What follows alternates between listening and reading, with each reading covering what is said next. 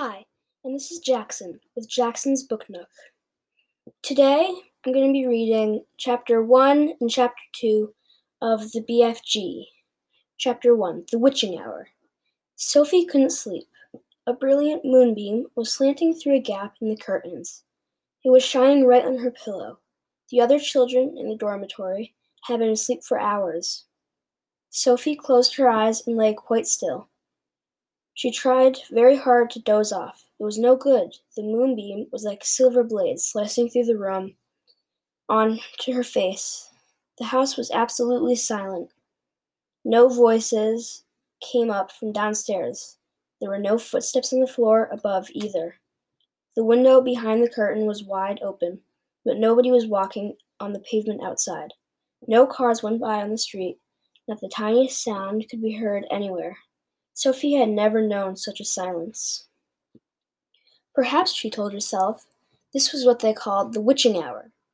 The witching hour, somebody had once whispered to her, was a special moment in the middle of the night when every child and every grown up was up in a deep, deep sleep, and all the dark things came out from hiding and had the world to themselves. The moonbeam was brighter than ever on Sophie's pillow. She decided to get out of bed and close the gap in the curtains. You got punished if you were caught out of bed after lights out, even if you said that you had to go to the lavatory. That was not accepted as an excuse, and they punished you just the same. But there was no one about now. Sophie was sure of that. She reached out for her glasses that lay on a chair beside her bed. They had steel rims and very thick lenses.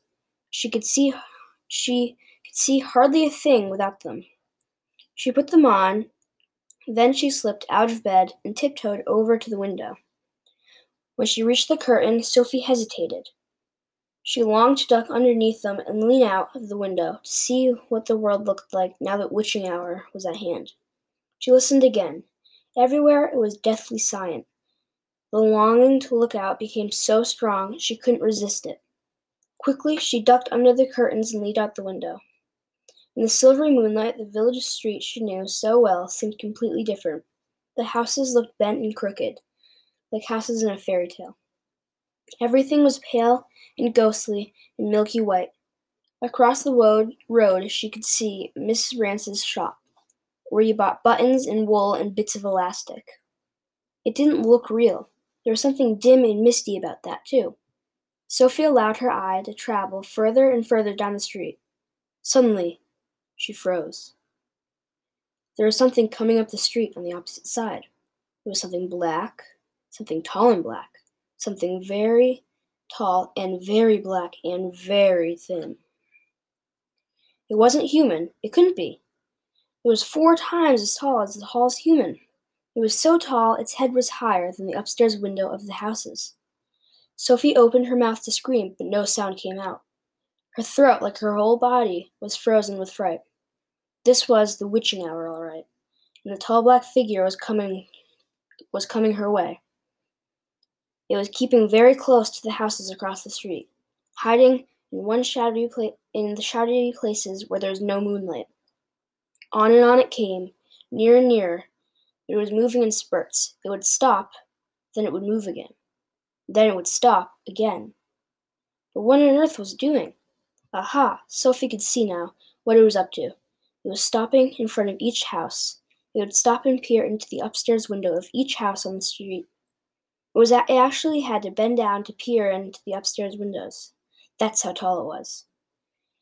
It would stop and peer in, then it would slide on to the next house and stop again and peer in, and so on all along the street.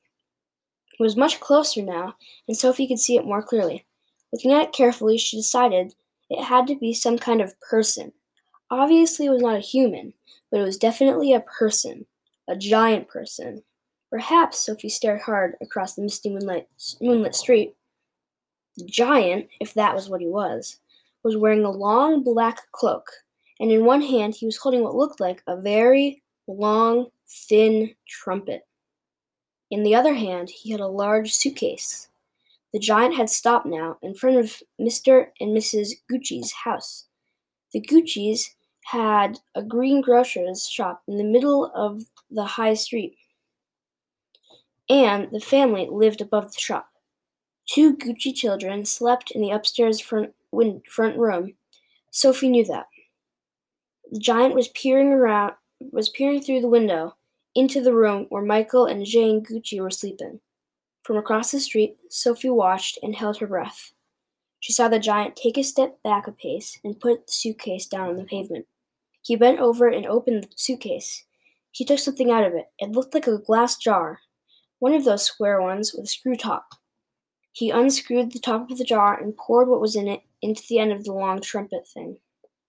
Sophie watched, trembling. She saw the giant straighten up again and saw him poke the trumpet in through the, up, the open upstairs window of the room where the Goochey children were sleeping. He saw the giant take a deep breath and whoo! He blew through the trumpet.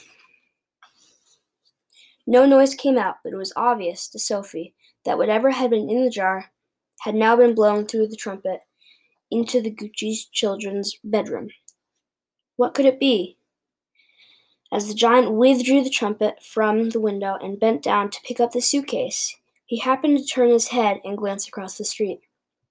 In the moonlight, Sophie caught a glimpse of an enormous, long, pale, wrinkly face with the with the most enormous ears. The nose was as sharp as a knife, and above the eyes there were two bright flashing eyes. And the eyes were staring straight at Sophie. There was a fierce and devilish look about them. Sophie gave a yelp and pulled back from the window.